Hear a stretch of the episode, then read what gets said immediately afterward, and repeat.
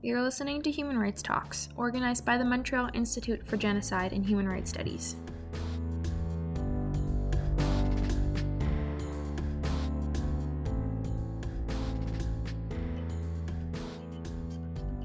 Our executive director, Kyle Matthews, is organizing a series of interviews to support the AI and COVID Disinformation Initiative by the OSCE Office for the Representative of Freedom of the Media.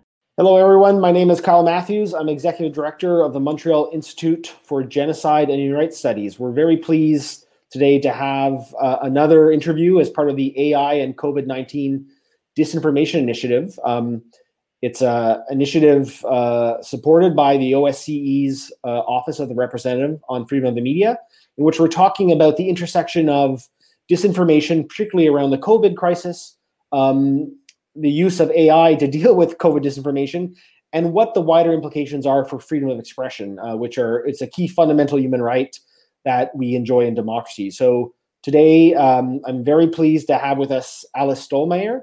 Uh, Alice is the founder and executive director of Defend Democracy, um, an important think tank um, working in Brussels and the capital of the European Union to deal with digital disinformation and the threats to democracy. So, Alice, great to have you on. Good to be here. Thanks, Kyle. So, Alice, maybe we'll start. Tell us a bit about your work uh, uh, on disinformation. Tell us about some of the things that you're working on now, and just we'll we'll then go into some deeper questions related to AI and and uh, freedom of expression. Sure. Well, I think it's good to know that my background with disinformation is not as an academic nor as a, a policy maker, but really more as a practitioner. Um, I used to work as a digital strategist on European energy and climate policies. And in that capacity, uh, I would say from around 2014, um, I was encountering the first uh, trolls and then later bots. Um, and that's kind of when my curiosity started like, what's going on here? Why is Twitter changing? Who's behind these accounts? And so on. And um, well, um, I think it also played a role in why I founded Defend Democracy a few years later. And now, as Defend Democracy, one of the many things we do is to try to fight disinformation, but not by publishing academic reports or policy advice uh, which are mostly published months after the particular uh, disinformation campaign uh, took place, for example, after an election or after uh, some sort of um, geopolitical crisis. But what we try to do is to uh, monitor, analyze, and expose disinformation campaign. And this is not like a singular lie, but really about organized campaigns. So we try to, to monitor, analyze, and expose them in real time. And the idea is twofold that on the one hand, you try to nip any potential effects in the bud. So to, to, to, to decrease any potential harmful effects and on the other hand, you try to, by your communication, you try to raise awareness and to increase um, digital literacy of the population. So, and more, more specifically, one project we are currently working on is the the Dutch general elections, which will take on the 17th of March this year. So, um, Alice, um, you've covered general disinformation, and, and I, I, like how you talk about dealing with it as it's happening rather than long after the fact. I think I think we need to be uh, to be moving in, in, that direction on so many other issues. Um, but I'm wondering if you could tell us a bit about, from your experience, how are you seeing any changes in, in online digital disinformation uh, in relation to the COVID crisis? Yeah, absolutely. um, unfortunately, some of the trends that I uh, was seeing for a while um, have accelerated, and some of my fears and expectations have have materialized sooner than I had hoped they would be. Um, yeah, and this was really, I think it was not just the pandemic, but it was a big contribution to it. Uh, I mean, there were other developments too, but definitely the the the pandemic is part of it. And so, what's what's important to realize, I think, that uh, you know, digitization has both opportunities and risks for our democracies. Like, for example, this year's elections, and that's not just the Dutch ones, but other ones too, will be more digital than ever before. And that's not just because we have started to use social media even more over the past uh, couple of years, but also because the pandemic is forcing us to live our lives even more online than before. And this confluence of events presents our democracies not only with opportunities but also with risks. Like since the outbreak of the pandemic, both uh, disinformation and conspiracy theories have spread more rapidly from the margins of the internet to the mainstream media and thereby gaining greater reach than before. So, as this and I think you're right. We're we're online more. We're dependent on this technology. Um, it's kind of hard to see us turning back from it. Um, mm. But but in order, I often like to think about. Sorry to interrupt, but no. It's it's really I can't remember who said it or where I read it, but really our phones uh, and not just our phones, but uh, they are like a, a tech service. We really need to look at it that way and it's incredible to realize that we're having we're carrying this tech service with us like almost 24 7 no that, i think i think that's that's a, um, a, very interesting point. And we see some of the the covid um, conspiracies that you know that that the, the vaccine is going to, to track us and follow us around while everyone has a cell phone smartphone in their back pocket where they're being tracked, whether they know it or not. Exactly. It, it, it is quite crazy. We, um, we don't need chips in our brains. We have it in our hands or, or even in our ears. I, I, I agree with you 100%. uh, Alice, so, so dealing with the disinformation online, I'm wondering, um, getting to the issue of artificial intelligence, we, we know, you know, the, the role of algorithms on, on social media platforms, the use of, um, of uh, deep fake uh, deep fake technology to change videos. There's a whole bunch of stuff that's coming upon us. But I'm wondering, uh, just to get into a discussion about the role of AI, do you see does AI play a role in enabling disinformation online? Do you see this in any of your work?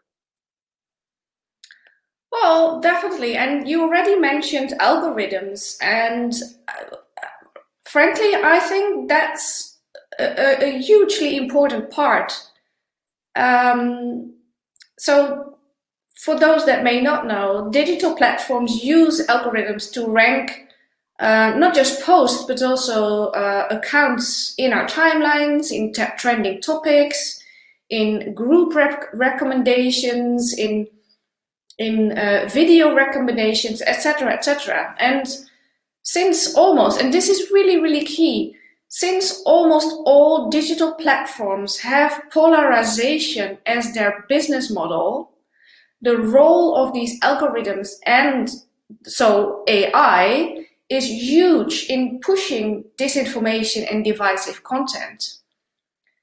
And then, you know, I'm not I'm not even speaking about the the doctored profile pictures and the the the, the deep fakes because frankly sometimes I get, and I'm, you know, let me be Dutch and direct. Sometimes I have the impression that some of the bigger, uh, and perhaps even the smaller, uh, some some tech firms they think that deepfakes are uh, super interesting, and of course, I mean, there's you know um, probably money to be made with it um, to to try to tackle them or or whatever, but.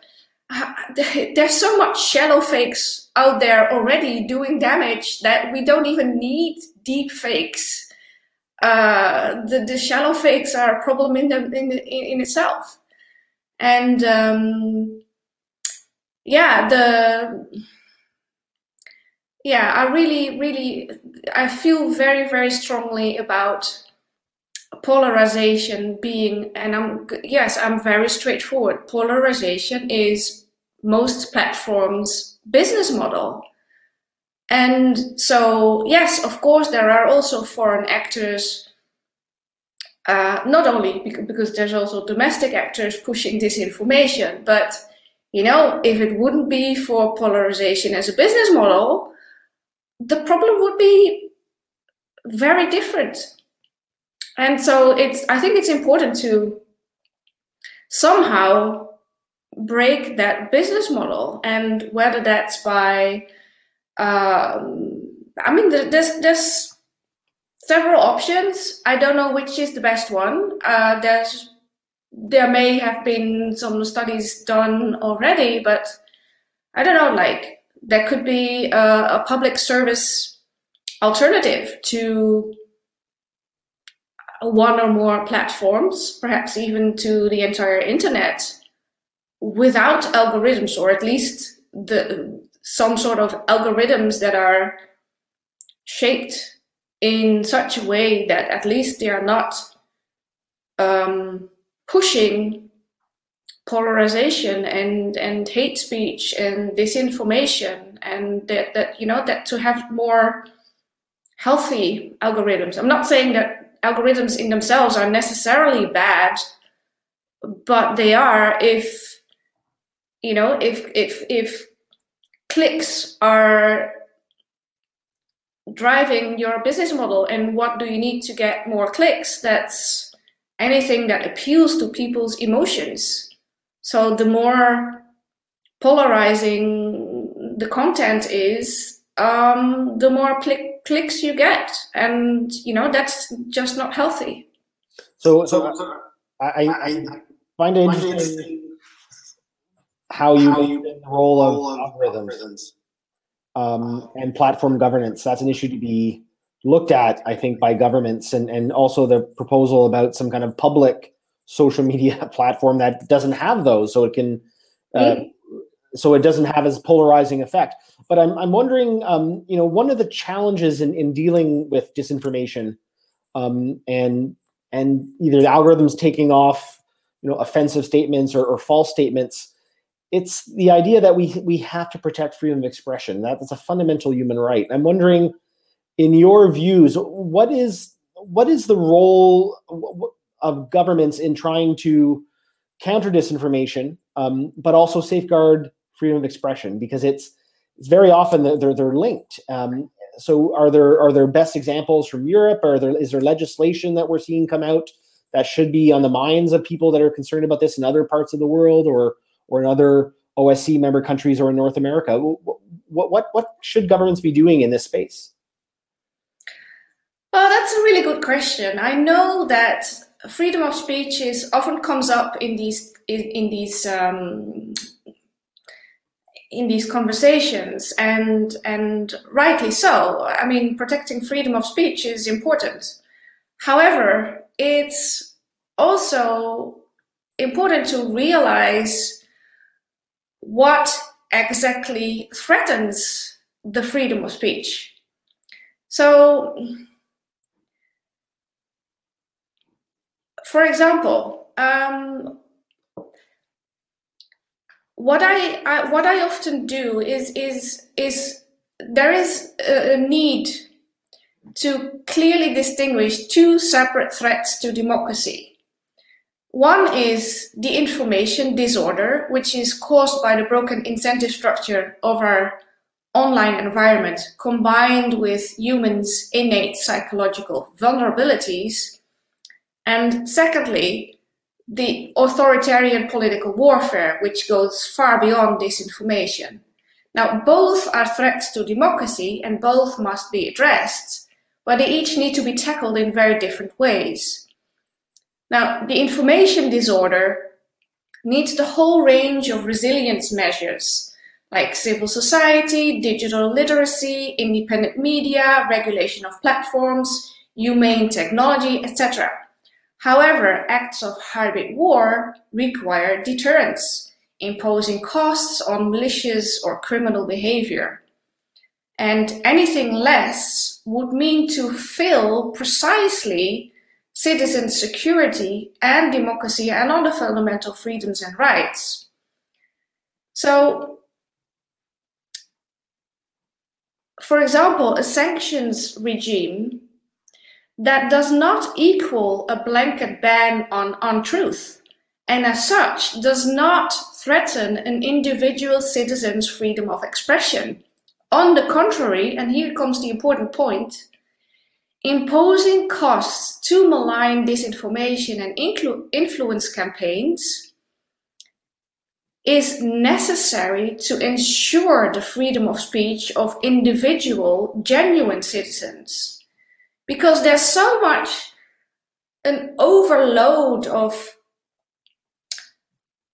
information and, and misinformation and disinformation that like the the the right people's right to which which are which are which are in the um, in the, the the charter of fundamental rights to uh, information and uh, I I can't remember what how exactly it is is uh, uh, formulated in in the in the charter, but we have a right to uh, a public space and to information, and when that public space is overwhelmed by too much information and some of that information and, and especially the, the mis and disinformation is amplified artificially, then precisely the freedom of information and expression of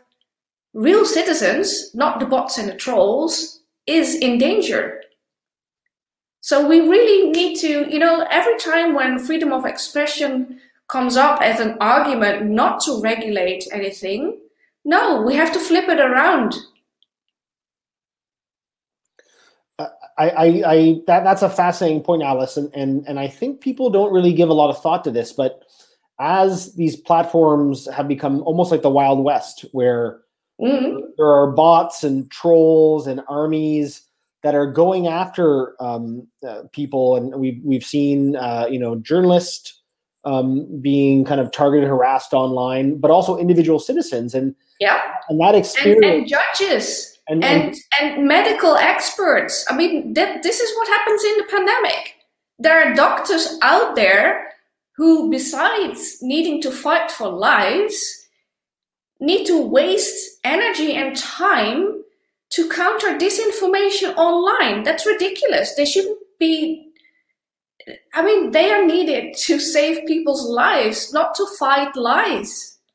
But there's there's also a, a, one of the negative impacts of this of people attacking other real people online is that very often uh, they will remove themselves from these platforms because it becomes um, a very negative uh, social reaction, um, and then they're deprived of their freedom of expression because yes, they're not yes. they don't feel that they can express themselves. So it it really is a, a, a nasty situation that we're seeing develop. Yep, I fully agree. So, Alice, maybe my last question. You you've answered everything in great detail and, and given us a lot to think about. I'm wondering, have you seen anything in the disinformation landscape? Have you seen any positive things that any of the tech platforms have done that that might not be well known to people or or could be uh, duplicated um, in other platforms? Is there anything you're seeing uh, on like is it fact checking? Is it? I'm just wondering if there's anything that jumps out at you. Um, well, I do like, for example, what um, some platforms are trying to do, which is kind of um, design speed bumps, uh, which are, for example, well, let's let's use Twitter as an example. So if there if there is a tweet, say that is, um, um, I mean, that is fact checked and that is incorrect, and for example, is about elections and and um, you know it, gets like this label like this this statement or this information is disputed. And in some cases, um, it's even they even put like a, an extra um, yeah speed bump I would, is the best still the best word I've I've heard for it, which means that if you um, uh, try to retweet it, it won't work because um, to to to make to help ensure that it gets less and not more visibility they have re- reduced the, um, the, the the types of engagement that are possible with this particular tweet.